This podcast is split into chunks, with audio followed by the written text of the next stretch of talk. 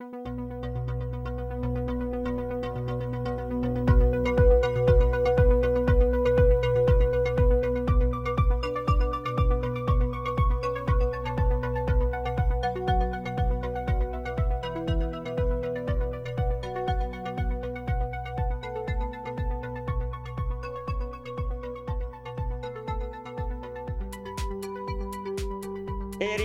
ribentornati su una nuova puntata di Libre Podcast dove parliamo di software open source e nonché di tutti i nostri pensieri sul digital in totale libertà circa. Comunque qui è sempre Stefano che parte con le sue introduzioni super fantasmagoriche, mi piace anche essere molto così modesto e questa grande puntatona che state per ascoltare cari amici eh, vede la presenza qui in studio da tutta Italia di un, ben 1, 2, 3, 4, 5, 6 e forse 7 partecipanti per questo nuovo episodio che eh, tratterà di un tema a noi tutti, ascoltiamo Libro Podcast, molto caro, cioè presente e futuro dell'open source. L'ho fatto così perché poi ne parleremo meglio, insomma, per riassumere un po' tutto quello che eh, andremo a parlare. E ehm, appunto il, così, il tema, l'occasione è capitata proprio anche sul nostro gruppo Telegram t.me slash libre podcast in cui con i nostri amici appunto eh, e ascoltatori trattiamo di questi argomenti appunto che ci stanno a cuore e uno di questi che è qui presente ospite da noi in questa puntata Giuseppe appunto così ha lanciato un sasso nello stagno. Vero Giuseppe? Benvenuto Giuseppe o bentornato. Grazie. Grazie grazie. Come vanno le cose? Tutto a posto?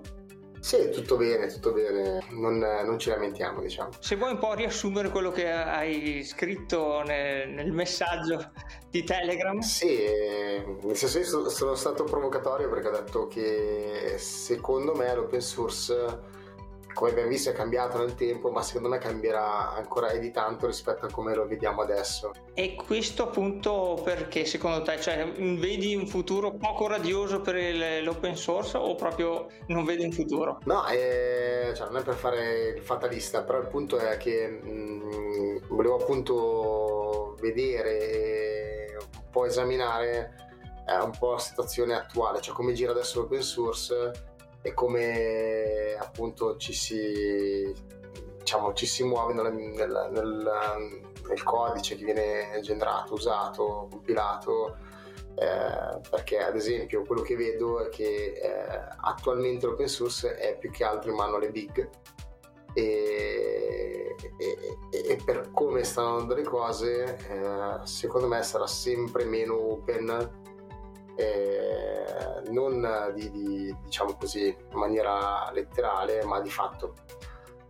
Io ho preso due o tre appunti nel frattempo proprio perché volevo vedere e capire eh, di dare un contesto a quello che volevo dire. E c'è da fare prima di tutto il progresso no? dell'open source non chissà quanto non è che la prendo così da lontano. Eh, bravo. No no perché non è che voglio andare all'alba dei tempi ci mancherebbe. Però il punto è eh, vedere negli ultimi anni cosa, che sono cambiate un po' di cose, tutti ce ne siamo accorti, è un po' passata un po' in sordina. E per dire, prendiamo 2015, così non vado troppo indietro. Cioè abbiamo Microsoft il CEO di Nadella che dice Microsoft ama Linux, no? Per dire una cosa che è stata abbastanza dirompente ai tempi. Non è stata sicuramente, non è stato il primo cambiamento, ci sono andando a guardare indietro, ci sono cose più, sicuramente più o meno rilevanti, ma questa è abbastanza rilevante perché fa capire un andazzo, diciamo così, una, una direzione di una grande azienda, molto grande, che si può dire che è stata anche l'antagonista di Linux per anni e anni eh, poi oh, se avete da dire intanto intervenire, se no io parlo, non vorrei visto anche l'orario non vorrei stendervi tutti. Beh, intanto appunto così tu poni le basi, poi tutti gli amici qui sicuramente interverranno. Sì, sì, no, se vuoi dare un contesto, vuoi dare un contesto per quello che voglio dire. Poi sempre nel 2015 viene rilasciato Visual Studio Code, immagino che molti che scrivono codice oppure fanno automation lo usano, io lo uso è comodo e effettivamente devo dire che tanti lo usano. C'è chi usa sempre Vim però è comunque torna sempre comodo usare Visual Studio Code. Adesso sicuramente la base di utenza è aumentata parecchio. Eh, l'anno dopo, nel 2016, viene rilasciato VSL, il Windows System per Linux, e nel 2018 Microsoft acquisisce GitHub e così eh, io non sapevo che un ente come GitHub, che cos'è un no profit, eh, non so, una fondazione, non ho idea di, di cosa sia come, come ente, come stato, stato legale, diciamo così, eh, però è stata acquisita e quindi Microsoft ha avuto accesso a tutti quei repository sia privati che pubblici come codice. Diciamo che c'è anche un'indicazione di, di quello di, del perché è stata fatta in quel modo la mossa, nel senso che eh, col seno di poi si capisce ovviamente. Nel 2021 viene introdotto Copilot di GitHub che sul training di OpenAI viene fatto appunto, viene rilasciato questo strumento che torna utile a tutti gli sviluppatori. E, ed è integrato anche in Visual Studio Code se non sbaglio, eh, per esempio io non lo uso, non, non, è un plugin che utilizzo quindi, però su GitHub è disponibile ed è utilizzabile direttamente. Questo per dare un, un po' un progresso, no? Poi abbiamo eh, anche eh, altre aziende, ad esempio 100S, mitica 100S, e, e, prendiamo appunto che qua diamo un contesto, nel 2019 IBM si compra Red Hat, eh, l'anno dopo, a dicembre, Red Hat dice che 100S non è più praticamente eh, il sorgente di Red Hat direttamente compilabile da chi vuole, ma diventa uno, la, lo stream, diciamo, come si dice, l'upstream di, di, di Red Hat e quindi giusto dire upstream, mi sbaglio, magari sbaglio eh, scusa se ti, sì, se sì, ti posso correggere, in realtà non è che, non è che Scusa anche tu Apollo, eh, eh, questo è Apollo che, che, che, sta parlando, quindi se mai chi, chi, vuole intervenire volevo ricordare di ciao, ciao, a tutti. Così presentarsi, perché io questa puntata così un po' più anarchica appunto non ho presentato tutti quanti perché sennò avremo molto da parlare, quindi ognuno che vuole parlare ecco si presenta, grazie. Dai, ma ci, pi- ci piacciono le puntate anarchiche, comunque per, Vai, chi, per chi ci ascolta sono, sono Apollo, mi avete già sentito sentito anche nelle puntate precedenti, sono un rompiscatole su queste cose, mi piace fare un po' le pulci. Non è che Red Hat sia stata comprata da IBM, questo vorrei chiarirlo un attimino. Acqui- sono state acquisite delle quote parte perché comunque Red Hat è diventata società per azioni e comunque già in passato c'erano delle forti interconnessioni sia con l'utilizzo delle diciamo infrastrutture IBM e il software di Red Hat per cui diciamo era una cosa abbastanza chiamata, non è stata una sorpresa. Per quello che riguarda invece la dichiarazione di Microsoft, Microsoft ha sempre detto che ama l'open source purché lo facciano gli altri. Infatti ricordiamo sempre che fin dalle origini un big come SUSE è una delle prime che ha avuto degli intrallazzi con la società di Redmond per um, diciamo avere eh, sui propri server, driver e dispositivi compatibili eh, che precedentemente erano rilasciati solo su ambiente Windows. Quindi capiamo che non è una cosa che nasce un po' dal niente, è sempre stato un mondo in evoluzione e in comunicazione che negli ultimi anni, anche per la presa di posizione che hanno avuto strutture Linux, come noi possiamo pensare ai vari strumenti tipo i cellulari, i Chromebook, eh, l'IoT, eccetera, si sta diffondendo in maniera esponenziale e un big come Microsoft non può prescindere da questo. Tensiamo conto che hanno chiuso sì la divisione eh, cellulari, però le, i due dispositivi mobile che avevano rilasciato, che erano il Surface Duo e il Surface Pro, alla fine montano Android e non ancora il famoso Surface, Surface Phone con Windows dentro. Quindi era solo una precisazione. Mm, anche nel discorso di GitHub si sapeva diciamo da parecchio tempo perché comunque c'erano stati degli investimenti anche di Microsoft al suo interno non, cioè, cerchiamo di capire che non è sensazionalistico, sono cose che nel tempo sono andate a convergere. Tutto qui. Concordo, concordo, concordo, però io dico, ti ricordo che all'inizio, a metà degli 2000, Balmer ha detto che Linux è un cancro e Balmer era al capo di, di Microsoft, successione a Bill Gates Balmer ce lo dobbiamo tenere così com'è, appunto. Sì, ma Balmer è quello che è, basta, cioè non è che abbiamo risolto così. Sì, ma Balmer è quello che voleva chiudere Xbox, eh, ricordiamoci questo. No, no, no, no, va bene, va bene. Però, ad esempio... No, no, teniamo conto che abbiamo avuto anche un Nardella che ha detto sì, ok, il mobile di Windows non ha futuro, cioè, e ha chiuso di botto la, una divisione che comunque poco o tanto qualcosa portava a casa, per cui sì, teniamo presente, sono personaggi pubblici con una certa influenza, ma sono sempre personaggi, cioè nel senso io gli darei... Beh, ma Nadella per dire a, a livello di strategia non si può dire niente. Oddio, io personalmente avrei qualcosa da dire nei suoi confronti, ma mh, eh, magari lo teniamo per un'altra puntata perché sennò... Sì, perché sennò okay. facciamo, ecco appunto, anche il futuro di Libre Podcast sarà più libre per, dalle prossime puntate. No, però dicendo rispetto a quello che hai detto, che eh, sì, grazie anzi, ehm, però eh, gli effetti non cambiano, giusto? Cioè, al di là di acquisizione, percentuali, eh, comunque la pressione di IBM c'è stata. Sì, che ci sia stata la pressione di IBM è indubbio, ma c'è dei, la pressione di IBM c'è dai tempi di Scolinux, quindi per chi sa di cosa sto parlando... Sì, sì, sì, va bene. Cioè, voglio dire, di acqua sotto i ponti ne è passata, voglio dire... Ne è passata, sì, sì, sì, sì. Ma gli effetti, gli effetti sono comunque gli stessi, quindi anche non è una questione di guardare il chi ha comprato chi o la pressione, come stiamo dicendo adesso, ma sono gli effetti. Gli effetti sono che 100S ha smesso, ha smesso di essere binario compatibile, si può dire. Con Però è già stata forcata, ricordiamo questo? Certo, e poi abbiamo il fork di Rocky e di Alma. E io volevo arrivare proprio lì. Successivamente eh, abbiamo detto che a giugno di, di dell'anno scorso Red Hat chiude i sorgenti dietro il paywall della subscription e quindi è stato un problema perché Alma Linux e Rocky Linux, che sono le due principali eredi di 100S, che sono smezzati la torta, eh, si sono trovati a piedi.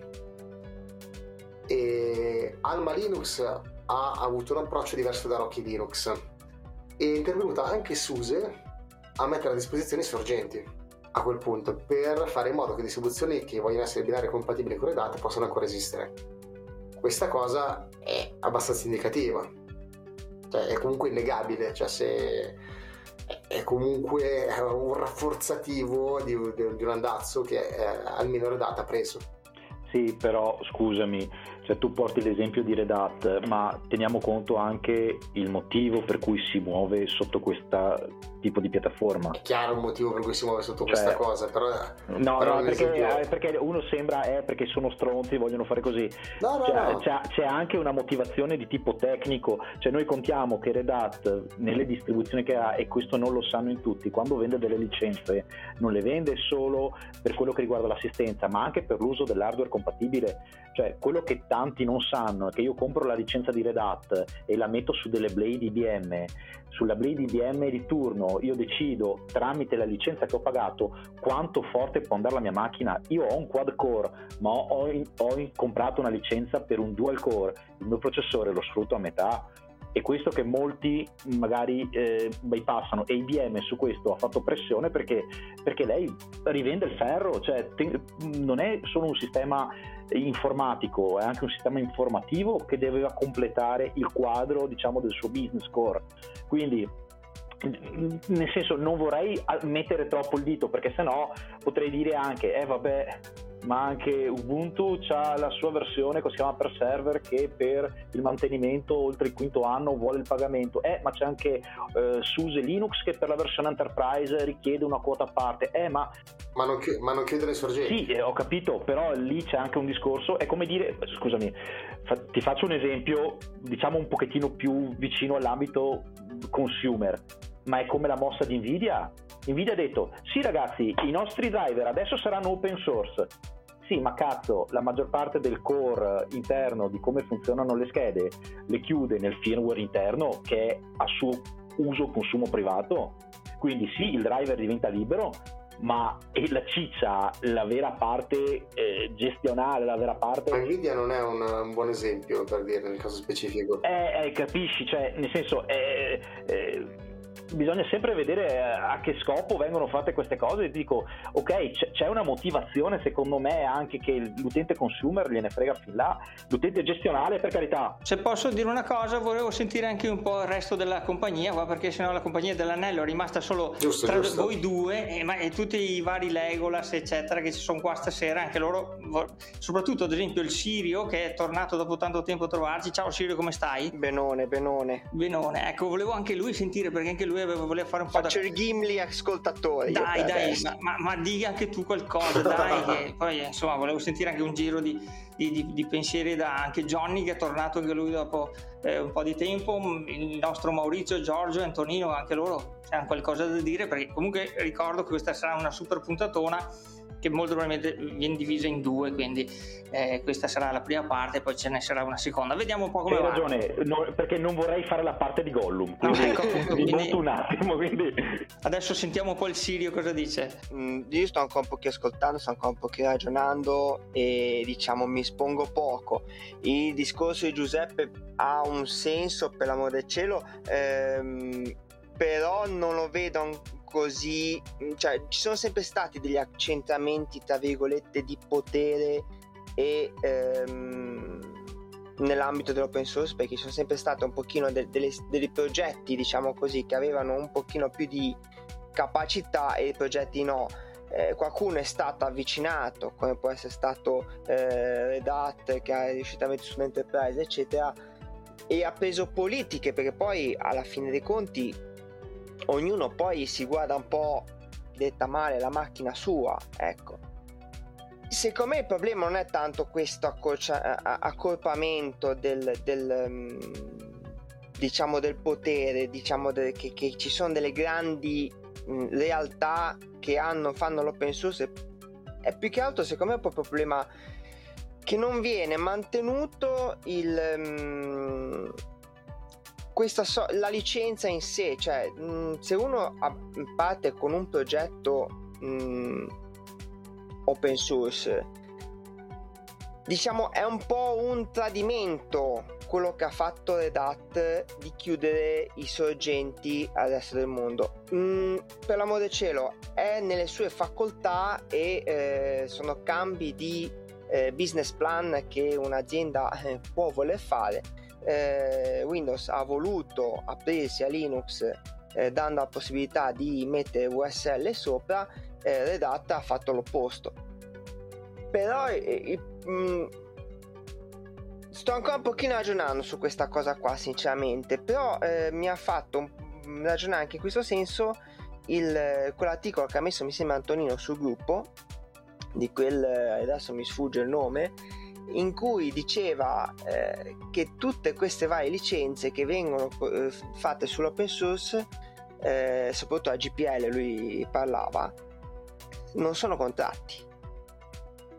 E forse questo fosse uno dei, dei, dei, problemi che ha portato anche a certe situazioni come quella di Redata 100S, eh, com- che non è la prima, non è l'ultima per l'amore del cielo, però non sono contratti, per cui in un momento o nell'altro una parte può decidere di contravvenire a questo contratto, a questa licenza. Mm, non contravviene la licenza, la cambia proprio. Forse è un po' questo il, il problema di fondo è un problema ancora a monte secondo me. Allora io farei quasi quasi intervenire Antonino se per caso ha eh, approfondito anche quell'articolo là che ho condiviso e prendevo anche l'occasione per salutarlo e fare il solito accenno per fare la nostra voce eh, istituzionale con i nostri link perché ho detto che noi siamo su Telegram ma anche il resto serve sempre per far ricordare ai nostri amici dove ci possono trovare, giusto Antonino? Allora, spero che mi sentiate perché ho un problema. Sì. Oh, ok, bene. Intanto, anche se siamo come al solito asincroni, io do il buon anno a tutti, sia agli ascoltatori che ai presenti. Comunque, noi è la prima volta che ci sentiamo in quest'anno, anche se immagino andremo boh, verso febbraio, giù di lì con questo. Non ah, mi senti? Interessante. Ah, mi sentono solo loro, mi senti solo tu. Ah, prova, prova, prova. Provo. Io ti sento, ti sento, Belins e ti sento. Benissimo, sì. e qua siamo in minoranza, Antonino, su.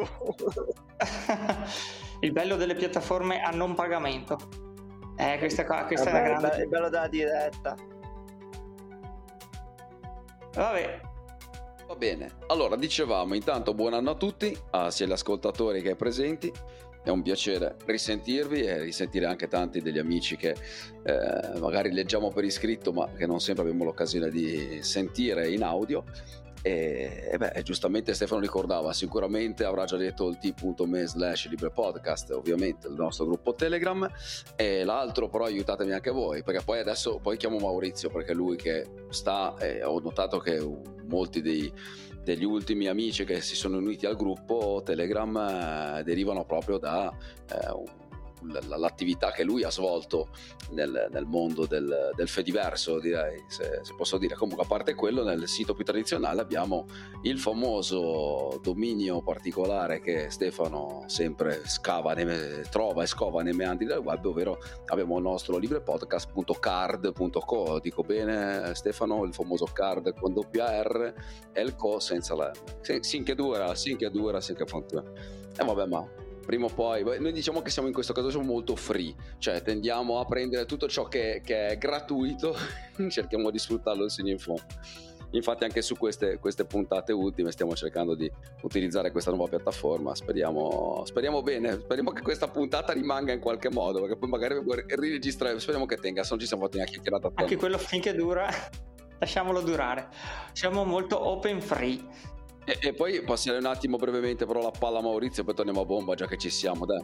Mauri, Mauri, dai, dici un po', dacci un po' i nostri, i nostri contatti che tu hai creato per noi.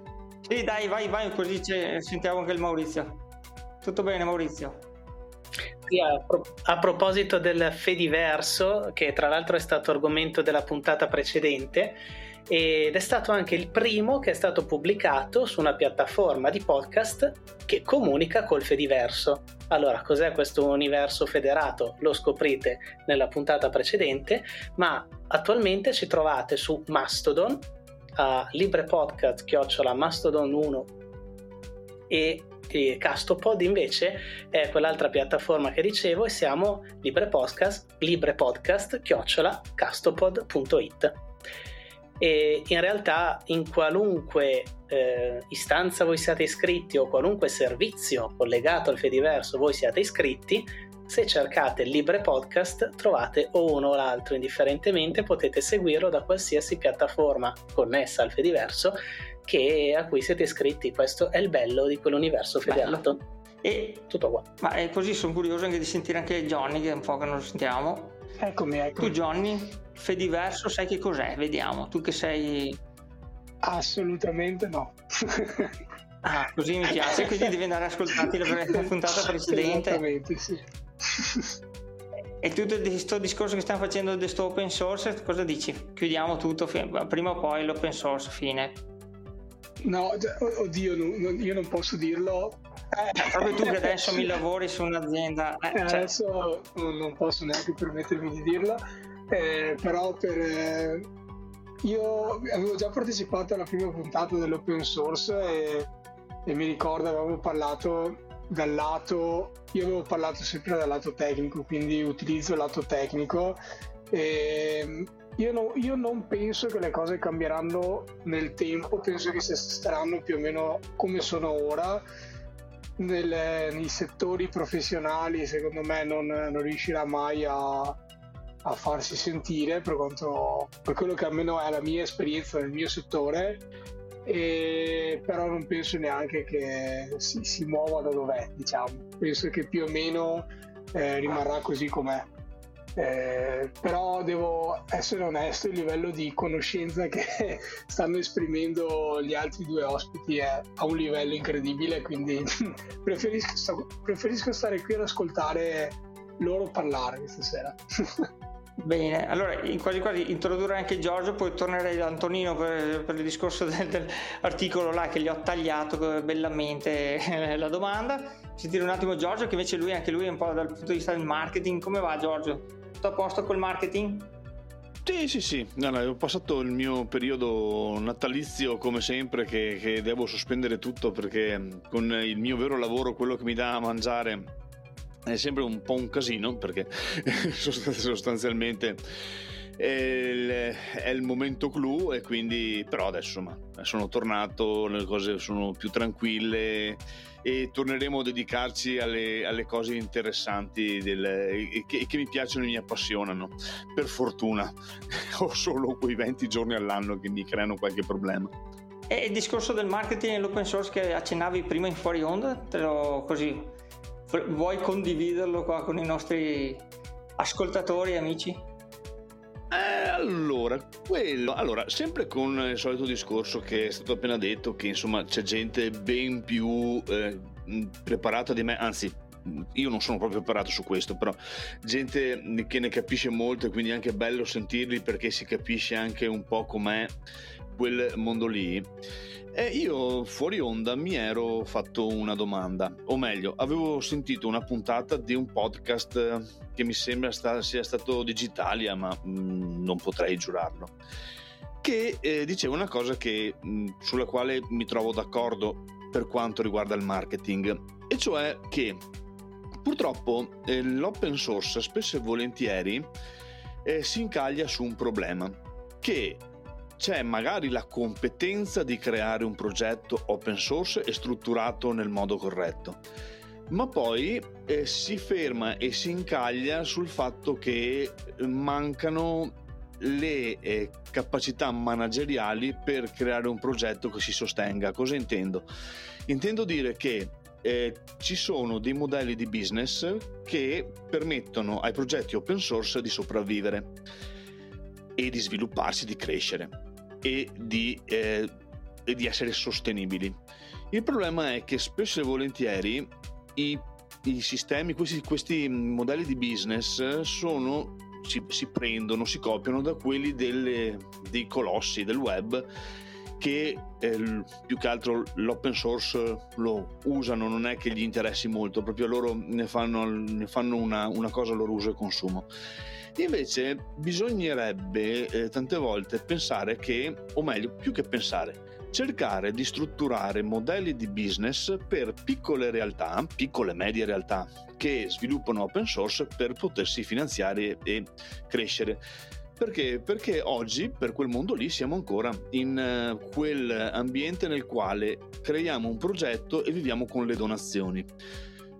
Bene, sì, tutto bello, tutto vero, bellissimo, mm, però è anche vero che eh, se si vuole creare un'attività, un'azienda, l'open source è sempre molto limitato perché se facciamo sì, no, open source chiedo eh, scusatemi donazioni se poi facciamo donazione pura eh, diventa un problema perché nell'open source si vede che praticamente è un 1-2% delle persone che contribuiscono con delle offerte volontarie, il resto usano l'open source gratuito e, e, e basta, fine a se stesso, perché intanto è gratis, è open source, quindi lo uso a mio diritto. Sì, sarà anche vero, però insomma sarebbe bene cercare di aiutare certi movimenti a crescere.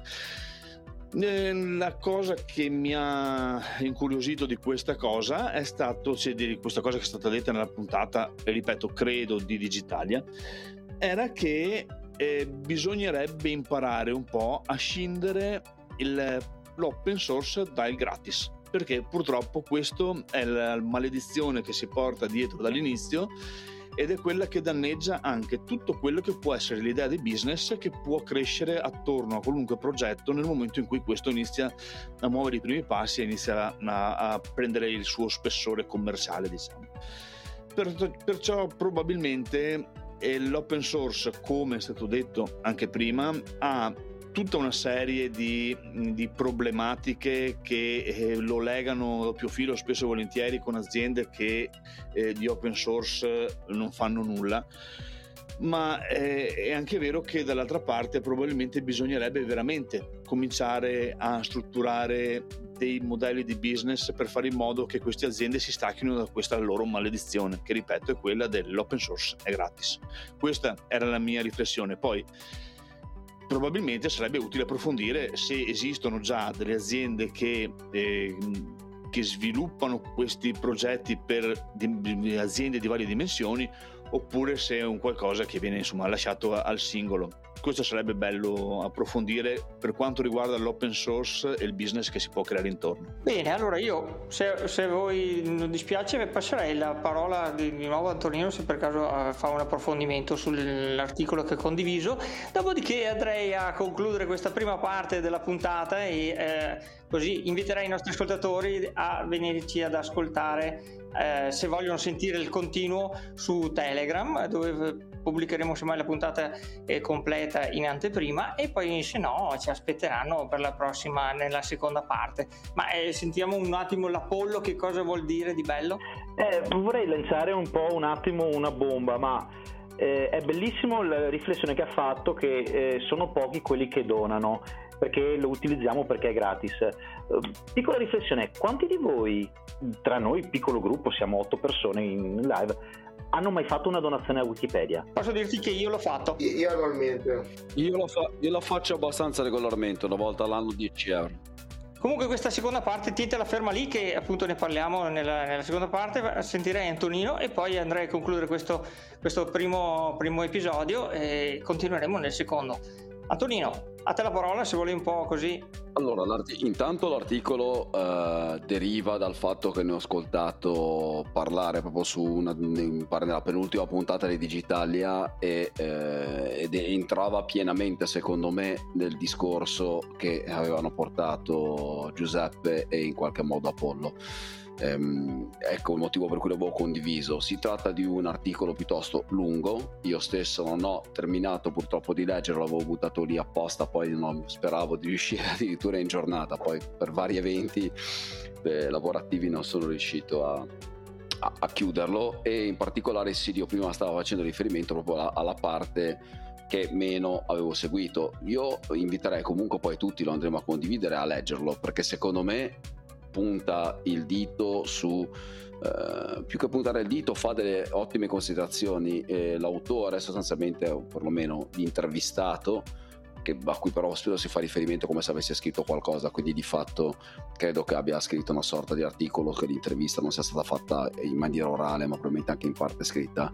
Eh, è Bruce Perens, eh, a dice, a me non diceva nulla, probabilmente a chi è veramente un adepto dell'open source, invece al contrario, probabilmente dice perché è proprio uno dei fondatori del movimento open source, eh, collaborò e anche discusse con Stallman, e, insomma è un un signore ormai del 50, avevo guardato prima, ma adesso non ce l'ho sott'occhio, ma comunque della seconda, mi pare che sia del 55 giù di lì, eh, quindi non è sicuramente un informatico di primo pelo, anzi una persona di calibro e, e le considerazioni che fa in questo articolo di TA Register, del Register, è... Eh, è sicuramente ricco di, di spunti.